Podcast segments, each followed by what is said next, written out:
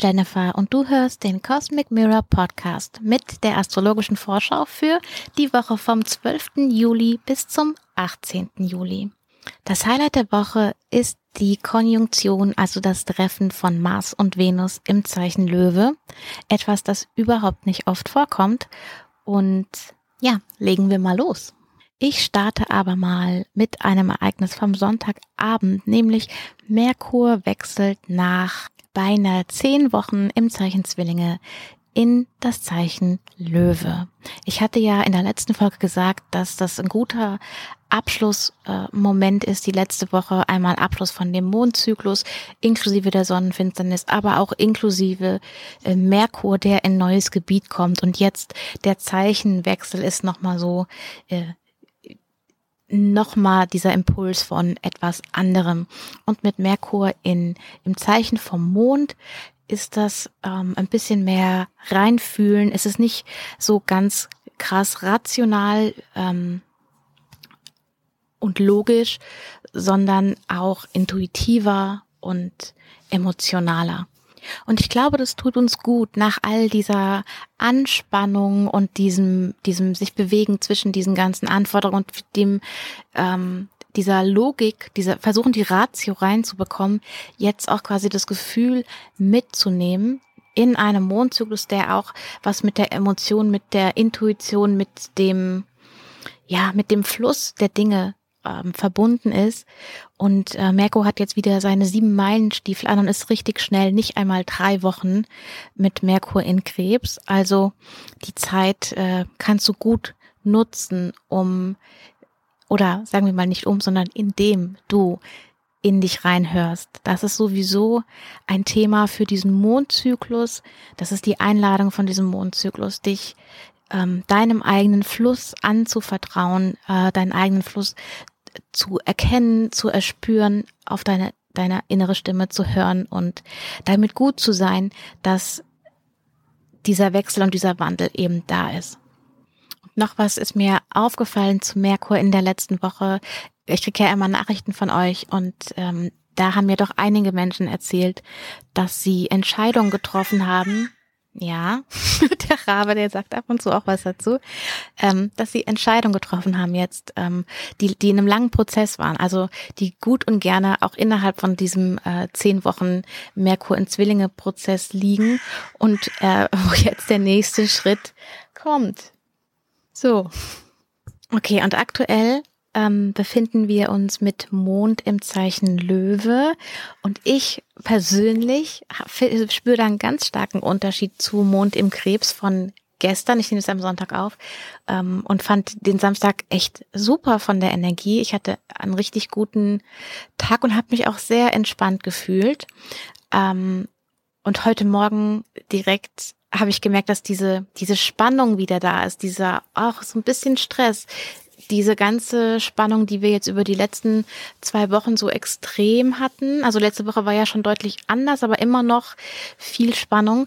Und das liegt einfach daran, dass ähm, der Mond im Krebs jetzt, äh, Quatsch, der Mond in Löwe natürlich, diese ganze, ähm, diese ganze Spannungswelle wieder mit aufgreift.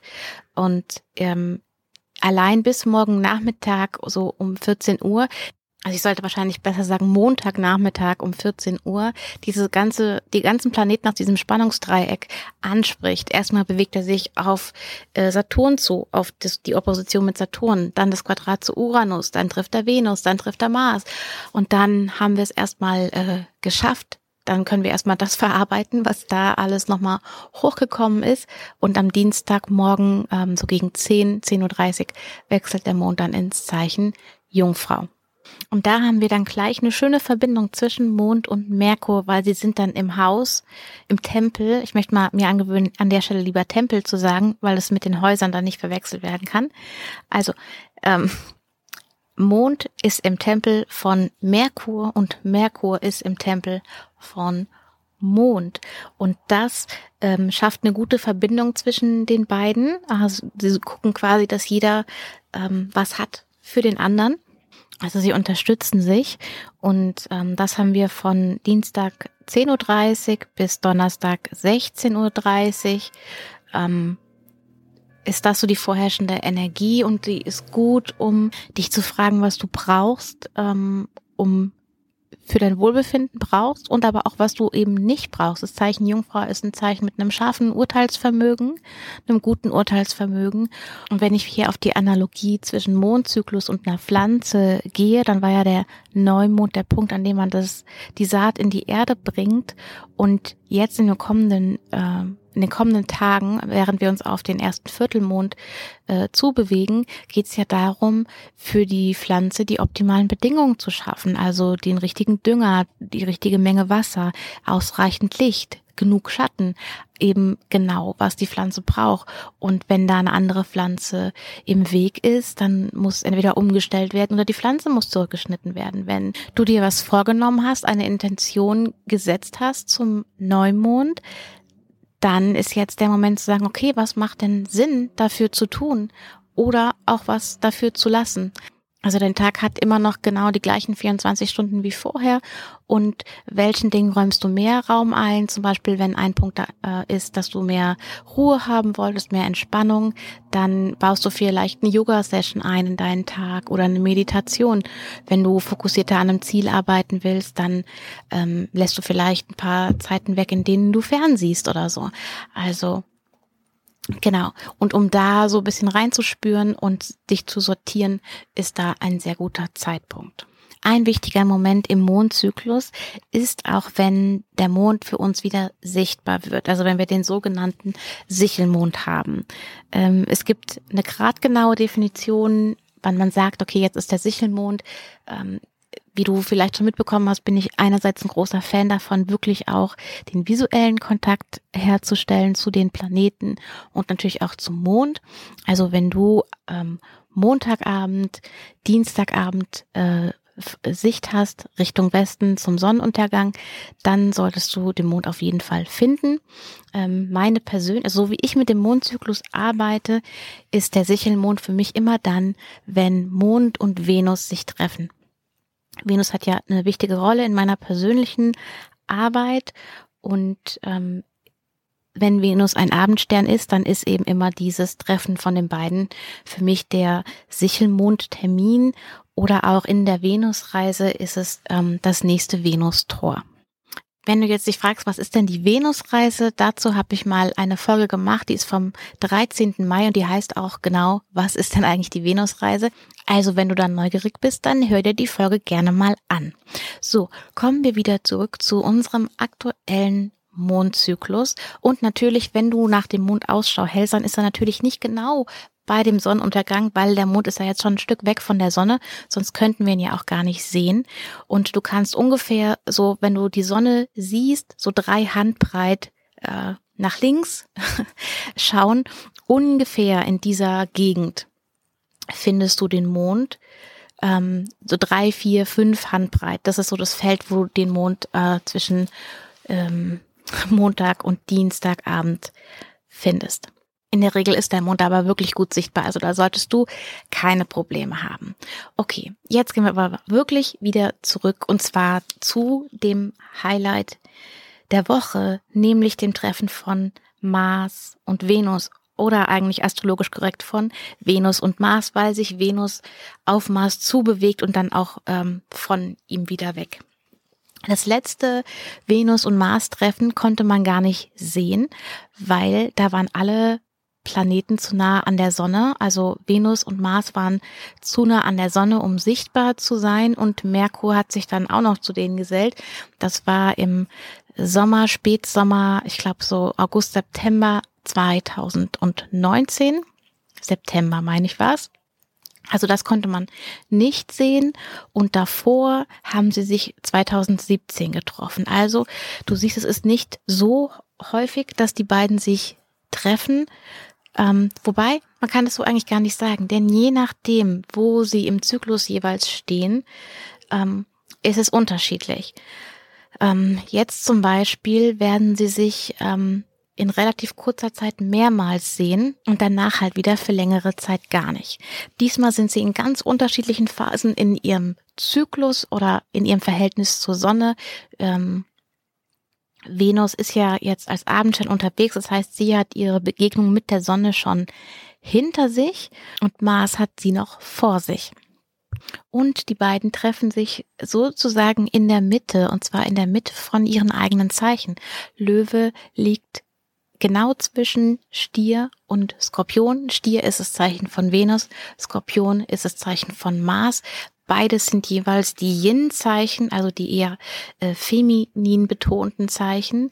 Ähm, und keiner hat einen Nachteil im Haus der Sonne, im Tempel der Sonne. In manchen Tempeln haben die Planeten bessere oder schlechtere Konditionen und ähm, ja, der Tempel der Sonne ist für beide neutral. Also sie treffen sich auf neutralem Boden in der Mitte und du kannst das auch sogar im Himmel beobachten. Ungefähr eine halbe Stunde nach Sonnenuntergang Richtung zwischen West und Nordwest. Genau. Dabei wirst du Venus wesentlich besser sehen als Mars. Venus heller weißlich leuchtender äh, Stern und Mars eher so, ja, eher schwach orange leuchtend.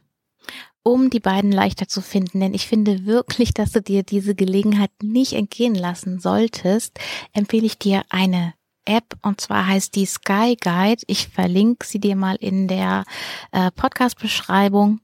Ähm, es gibt noch andere solche Apps, aber da kannst du dann auch Venus eingeben und äh, wird dann quasi gesucht und du kannst es dir relativ gut anzeigen lassen, wo du schauen musst.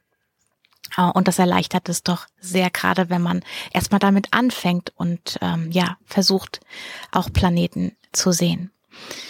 Was bedeutet es jetzt, wenn Mars und Venus sich treffen? Venus als Prinzip von den Dingen, die du begehrst, die dich erfreuen, die schön sind und Mars als Prinzip von Aktion, von Konflikt, von Wettbewerb, von Herausforderung, von Mut.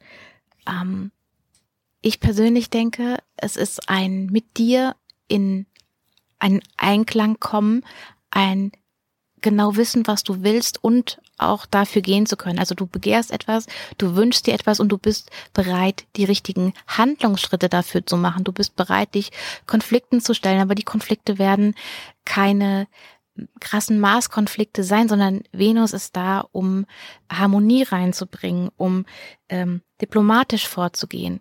Ich glaube, dass dieses Treffen von beiden ein ganz wichtiger Schritt ist in dieser Gesamtdynamik unseres Aspektes Jahres, nämlich äh, Saturn in Quadrat zu Uranus. Und da haben wir jetzt in den letzten Wochen so viel durch, so viel innere Spannung, so viele Herausforderungen auch im Außen. Also wahrscheinlich je nachdem, was du für ein Typ bist, waren die Herausforderungen mehr im Außen oder mehr im Innen. Und ich glaube, jetzt ist so ein äh, nächster Schritt Moment, der dann tatsächlich dich für, für jetzt auf das nächste Level hebt oder die nächste Phase konkretisiert und einleitet. Also diese Dynamik zwischen äh, Saturn und Uranus ist ja noch nicht vorbei. Wir haben den letzten Schritt erst im Dezember. Es gibt natürlich zwischendrin noch Momente, in, den, in denen das wieder mehr in Vordergrund kommt, aber das ist jetzt wie ein Etappensieg oder ein Etappenziel in dieser ganzen Dynamik. Also ich bin ehrlich ganz positiv gespannt, wie sich das in meinem Leben ausdrücken wird und ich werde am Dienstag, es ist am Dienstag exakt, falls ich es noch nicht gesagt habe, am Dienstag um 15.32 Uhr treffen sich Mars und Venus auf 19 Grad und 49 Minuten Löwe. Und ich werde, wenn ich es kann, mir da auf jeden Fall einen Moment nehmen und entweder nur damit sitzen und in mich hineinhören oder vielleicht habe ich ja dann auch irgendeine Eingebung von etwas, was ich dann mache und der werde ich folgen. Also natürlich, wenn du nicht genau um diese Uhrzeit kannst, ist es ja kein Problem. Der Aspekt ist ja, das habe ich schon ein paar Mal gesagt, die Aspekte sind ja nicht einfach da und weg, sondern die haben eine Zeit, in der sie sich anbahnen und eine Zeit, in der sie sich voneinander wegbewegen. Und Mars und Venus sind jetzt eine ganze Weile in der Nähe voneinander. Und du kannst genauso gut am Abend vorher, am Abend danach, am Tag danach dir einfach einen Moment nehmen und ähm, ja, für dich was aufschreiben, tanzen, keine Ahnung. Alles, was sich für dich stimmig anfühlt. Okay, was uns jetzt noch fehlt, ist der erste Viertelmond, also der Halbmond im Zeichen Waage. Und der ist am 17., Samstag, den 17. um 12.10 Uhr, also mittags um 12.